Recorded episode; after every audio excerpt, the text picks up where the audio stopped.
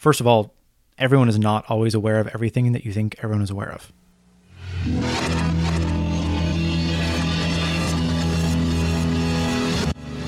Fire. Four, three, two, one. We have ignition. You're listening to All the Responsibility, None of the Authority, the podcast for product managers, product marketers, innovators, entrepreneurs, and anyone who wants to be more effective and more successful at creating and selling products. I'm Nils Davis with my friend and co host, Rob McGroarty. In this episode, the first of the new year, we take a look back at 2016, what went well, what we'd like to improve, and we do that in the form of a retrospective. And of course, we're also going to tell you about how retrospectives work and their value and benefit. So, Rob, it's great to hear your voice after a few weeks. Welcome back. Welcome to 2017, Nils. How is how was your holiday? I had a good holiday. Had some time off from work, which is always fun, and um, went down to Santa Barbara. Beautiful place to go. And I think you went out of town a little bit too, didn't you? I did. I was in San Diego for the Christmas part of the holiday, and then went to just outside of Santa Cruz for a couple days. Again, unplugging and getting a chance to recharge. It was nice. Nice, nice. So, of course, it's a new year, and so like a lot of folks, Rob's and my thoughts turn to a review of the last year, looking back on what happened in 2016, what we can learn from it, what we can take forward in 2017. And so we thought we would actually go through a little process and talk about it that's called retrospective. Something that we think is a pretty good thing for product teams or teams of any sort to do on a regular basis. And so we thought we would talk about that and share essentially the process for doing a retrospective and then also do one on the podcast in 2016. We had some things that went well, we had some things that didn't go as well, and we can share, we're going to share all those things and talk about how we're going to improve things over the course of 2017 as well. Absolutely. And you touched on a really good point there that although this is something that product teams should be involving in their you know, normal cycle, whether that's on a monthly basis, uh, per release, quarterly, whatever makes sense for the team, it's important to understand that this is not just a product tool. This is something that works well for really any close knit, high performing team. Um, some research, you know, including military applications, show that teams that are using structured retrospectives or debriefs are up to 25% more effective than teams that are not. And I'm sure that that is a conservative estimate because really understanding what goes into a retrospective, it's pretty clear how it brings a lot of benefit to teams. Exactly. We'll put in the show notes a, a number of uh, blog posts and things from other sites about retrospectives. But one of the ones that I like, uh, this is a, a guy that was a fighter pilot and is now a business consultant. And he, he says, Why is post execution performance analysis important? If the objective was met, what is there to learn? We achieved the message, so let's move on to the next one and continue the streak, right? Wrong. When done promptly, the cause and effect analysis of a debrief allows your team to capitalize on meaningful learning that time delays could inhibit or prevent. But the point is that what you do in, the, in a retrospective is you, at a fine grained set of period of time, you look at what you've recently done, you look at what went well, what didn't go well, what you want to improve, and what you're gonna gonna worry about for the next period. And you also make sure that you take in that you recognize things that did go well in the in the process because one of the powers of the retrospective is that you focus on the things that need to improve and that helps you with the focus of course. But the other thing is that too many too much of the time we don't share or recognize the thing the parts of our work that went well and take credit for having done a good job and give ourselves a pat on the back. And it actually there's a lot of research about this that says if you do that, your work improves. You get better and the team gets better. And obviously going back to the comment from from the blog that you mentioned, this is really just a simple way to reformat your team structure around learning. If you're having a dedicated time to bring out the learning from a particular time period, it's much easier to show what has really been accomplished and acquired over a time period, even if, for example, you ran a couple tests and they turned out to not pass. So you end up not really delivering a lot of new features, you do learn a lot. And this is a great way to bring that learning to the surface, which is typically a pretty hard thing to get your, your head around, really hard to demonstrate what a team has learned over time. This is a really, really simple way to bring that out.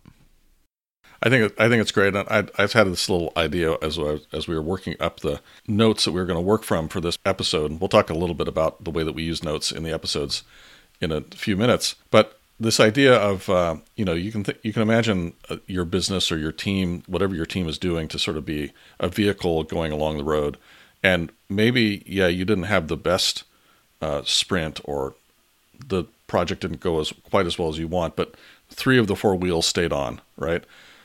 And and that's worth celebrating because there are enterprises or projects or sprints where all four wheels fall off, you know. And so it's one of the good reasons to have that retrospective. They remind you that while there may be improvements to be done or to seek out, the fact that you're still here to talk about it is worth a celebration. And sometimes succeeding as, at business as usual is a win in a difficult situation. So you get both sides. You get the learning and you get the recognition that you're still still alive, still doing stuff. Absolutely. And there's there's an undercurrent in here where especially if things are going okay, business as usual, or if there's a big mistake and everyone's really aware of it, there's an element of a retrospective where you're bringing things to light and actively discussing them, even if they may be really obvious, even if everybody's aware of them. First of all, everyone is not always aware of everything that you think everyone is aware of. That's a really good point, Rob. Even if it's really obvious to you, it's probably not obvious to everyone. And let's just say, in a perfect world where everybody sees the same issues and they see them in the same light in the same way, there's still something about the human mentality where if you don't discuss it, it has this sort of weight on your conscience. It has a weight on your psyche. And bringing something out among a group actually helps people discuss it, helps bring them together um, as a social group. Sort of like how laughing at something that's sort of um, uncomfortable helps people get over it and move forward faster, oftentimes building better bonds. So just bringing to light, even if it's a bad situation, will often help the team grow as a whole, let alone the explicit learning that they're having a chance to enumerate. Definitely. Yeah, it's it's as you say, it, it helps align our animal brains, our social animal brains. So why don't we get into a little bit of what a retrospective is, how to do it, and then after that we'll take a shot at ourselves.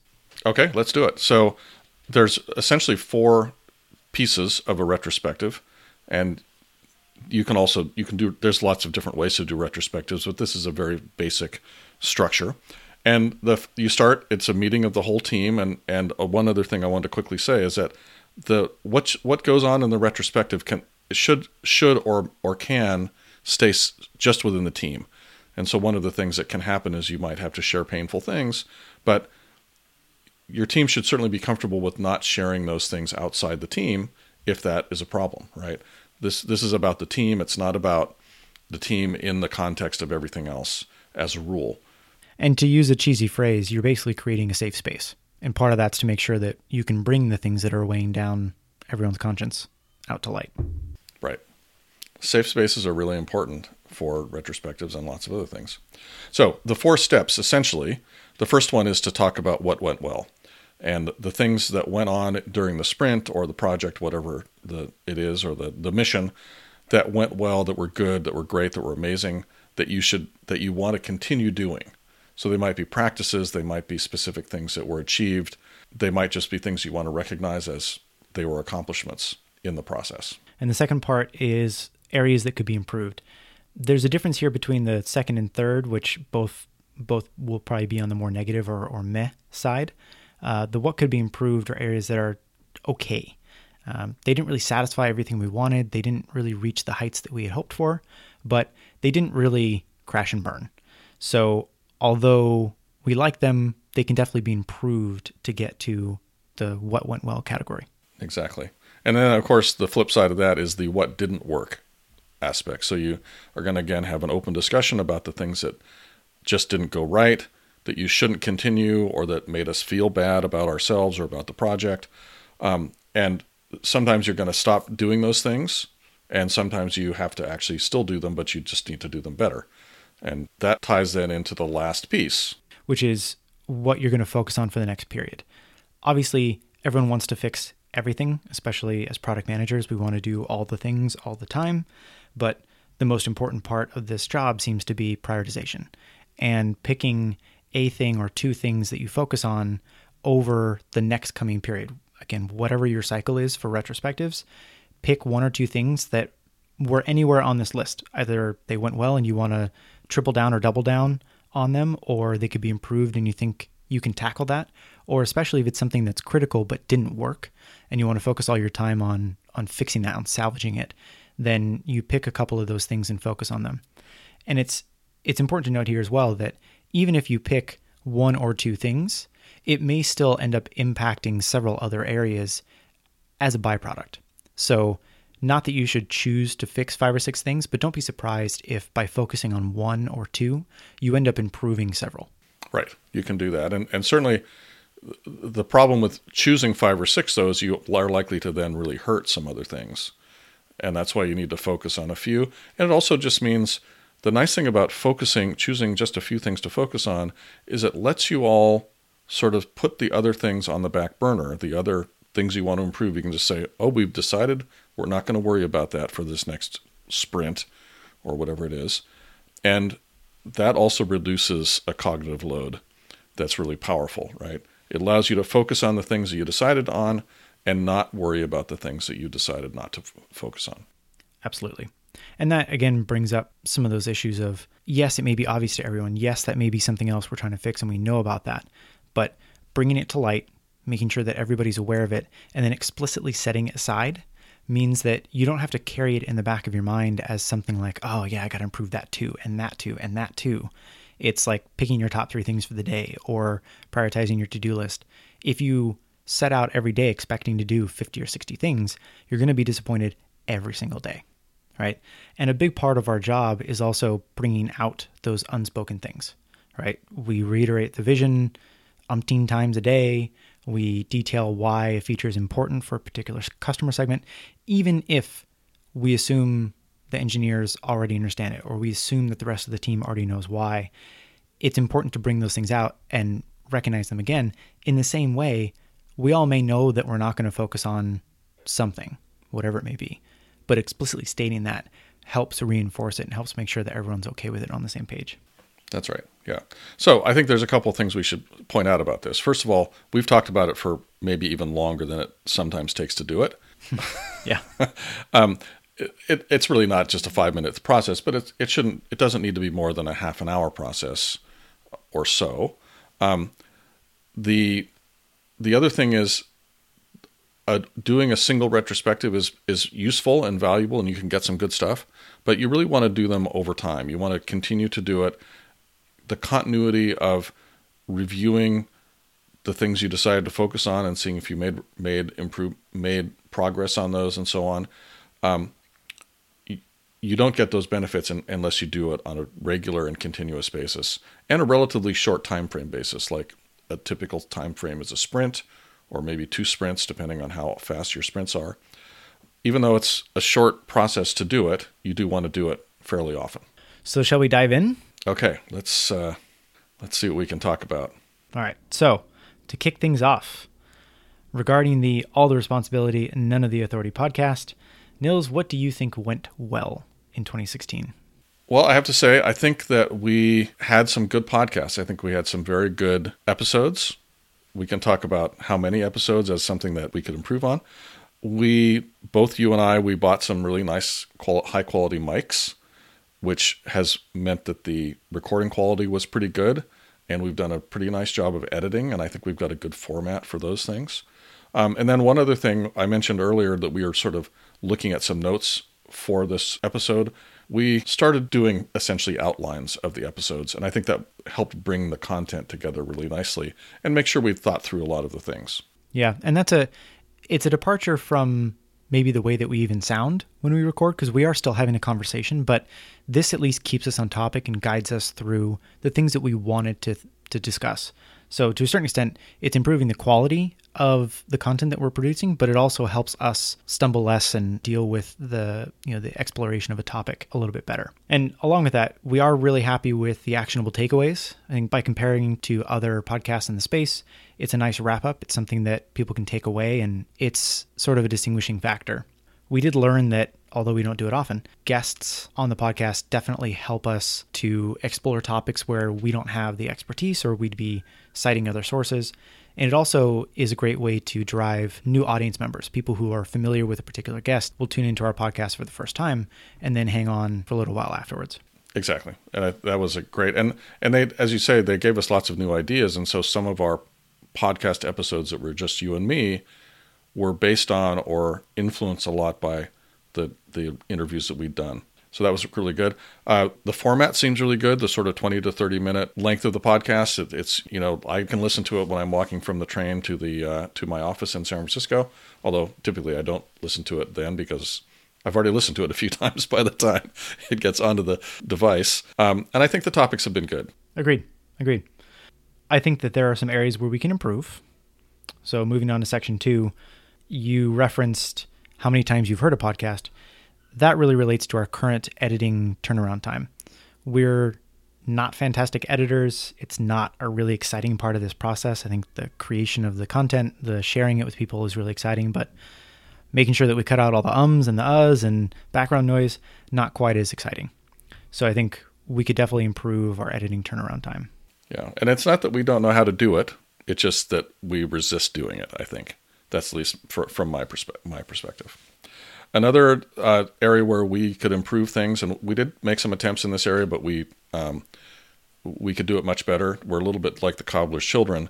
Is the whole distribution slash marketing slash promotion aspects of the podcast, building the audience, and some of that has to do with not getting enough episodes out, which we're going to talk about in a minute. But some of it is just we're not doing that good a job of it, and could do much better than we're than we're doing. And so that's something that that uh, could be definitely improved. Absolutely. And that's, again, the building the audience side. There's also gathering feedback, reviews, and encouraging the sharing for you, the listener, that would help us engage a little better. So, although we have had some engagement, there's definitely been some interest and some reviews. We could definitely do a lot better job of driving that and really getting the feedback that we should have as the product managers of this podcast. That's right. That's right. We also started this year with we we got a producer on board and there were some really great outcomes of having the producer but unfortunately she ended up being too busy with her real job which is something that rob and i understand completely. And so we didn't quite get the full impact of that. And so that's something that we really want to improve on. And part of that's related to coordinating just between us keeping the communication going smoothly, as well as identifying specific roles so that we can each keep the enthusiasm high, keep our output going, and, and drive each other a bit. Which leads us into a couple areas where things didn't work. Nils, what are your thoughts? Well, there's, I think the, the biggest thing is we just didn't make enough episodes. And it was definitely a sad a sadness. And we we have a lot of ideas and a lot of topics. And there are a variety of reasons. Obviously both rob and i are full have full-time jobs. And we we really hope to do a better job in this this next year. And i have high confidence that we will because of some of the things we'll talk about as our focuses.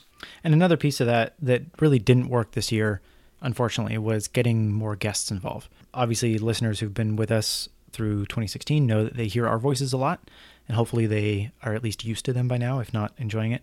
But as we mentioned a little earlier, when we did have guests, it really changed the flow of the podcast. It changed our distribution, it changed the topics, and it changed really what we could talk about because as somebody new is bringing additional expertise, it opens up the conversation much wider. So, although having a guest is great, we frankly failed at bringing a lot in during 2016. Right. And and we we're off to a good start I think on that in that area. We know some we know some guests we're going to talk to, and uh, we have a we have a long list of folks we would like to get on board as well. So, agreed. Despite the fact that everyone listening is going, wait, it's just you two. right, right now it is, and we're good. I, I don't. I'm not feeling bad about us, but I'd like to bring some more voices in. Right, which leads us into focuses, right? Right. So what are we what are we going to be focusing on for the next period? More guests. That's one thing. Um, and actually, what we've specifically done is we've added some uh, some producers to the team. We've got two new producers, and they're specifically tasked with helping us get guests on board and to help us improve the recording cadence. So the two things that we felt went badly in 2016, we're going to work with our producers to focus on. So that's where we're we're putting our focus. And I did want to mention, you know, when you, again when you have a thing that didn't work, Sometimes you decide not to do that thing anymore, right? But sometimes you have to say, well, those are really important things for the success of the enterprise, and so we have to double down on improving that. And that's in that case, that's what we're what we're doing. Yeah, I mean, a guest, including guests, is a good example. If it was hard and we didn't do it well throughout the year, and we didn't see any market improvement by involving other people, then that would be a really great candidate for just cutting completely and making it obvious to everyone on our team as well as the listeners that that's not part of what we're going to be doing going forward. In this case, it was the opposite. We felt like having a guest was really, really beneficial, but we just didn't execute well on it. So we're going to be double down, doubling down on that. And again, part of our process for solving these two things or focusing on them is to bring in some additional team members who can give us both more time as a group as well as some specific expertise and focus. But it's interesting to note that even as we focus on just two things, we're going to end up improving several other processes as well. I mean, being able to turn around uh, our edits are going to be much faster as we have more people who can contribute to that. Uh, coordinating the teams will be a necessary output of that. And obviously, we're hoping to engage the audience even more through additional content and driving new audience members through uh, the networks of our guests. Right, exactly. Um, so those are the things that we're going to focus on. Of course, there's a lot of areas where we'd like to improve, and that we're going to set aside for a little while. For example, um, we're not going to be doing much along the way of looking for sponsorship. That's actually something that we did try uh, in 2016. We had a little bit of success. It wasn't as successful as we want. Um, but until we can get some other things happening, sponsorship is it just has to be a lower priority for us. So I think that wraps up our retrospective. I think we did a decent job given the outline that we had before, although we obviously talked about this in preparation for doing it because we didn't want to have a bunch of surprises on the air. But as a whole, not a bad example of a retrospective. Right. You know, it, it's nothing that wasn't obvious in a sense. And so the ne- the next thing that we'll do is sort of the, sort of a, a, a meta observation about what we'll also be focusing on is we will also be doing retrospectives on a regular basis for, for the team. Probably we'll do it on a monthly basis. We won't make everyone into a podcast episode. We'll probably save that for doing a yearly one for the podcast. But the production team, we will every month look back and say, well, what went well, what didn't go well. And hopefully, you as listeners will start to see some more effective podcasting from us as a result of that. And so, on that note, uh, to keep to our format, to keep to some of the things that we think went well, we're going to wrap this up with three things that you can do today. Right. So the first thing, we're obviously encouraging you to do retrospectives with your team if you're not already doing them. It's not that difficult. It doesn't take much time. And even if you don't do it perfectly, there's a lot of value. It's one of those great tools that you don't have to really do it perfectly and you and you get the value. So, four key things. What went well, you want to keep doing those things. What could be improved? What went badly, and choosing the two or three things, one or two things you're going to focus on for the next period or sprint or month or quarter, whatever your time frame is. Yep. And once you've done that retrospective, you obviously want to help guide your team to be sure to actually focus on those things. So that's more of an ongoing thing, although you can start it today. It should be a big part of you as a product manager guiding and, and engaging with the team to continue to focus on the things that were explicitly laid out. Exactly. The the more effective your team is, the more effective you are as a product manager. So since this retrospective process makes your team effective, it makes you effective as well. Exactly.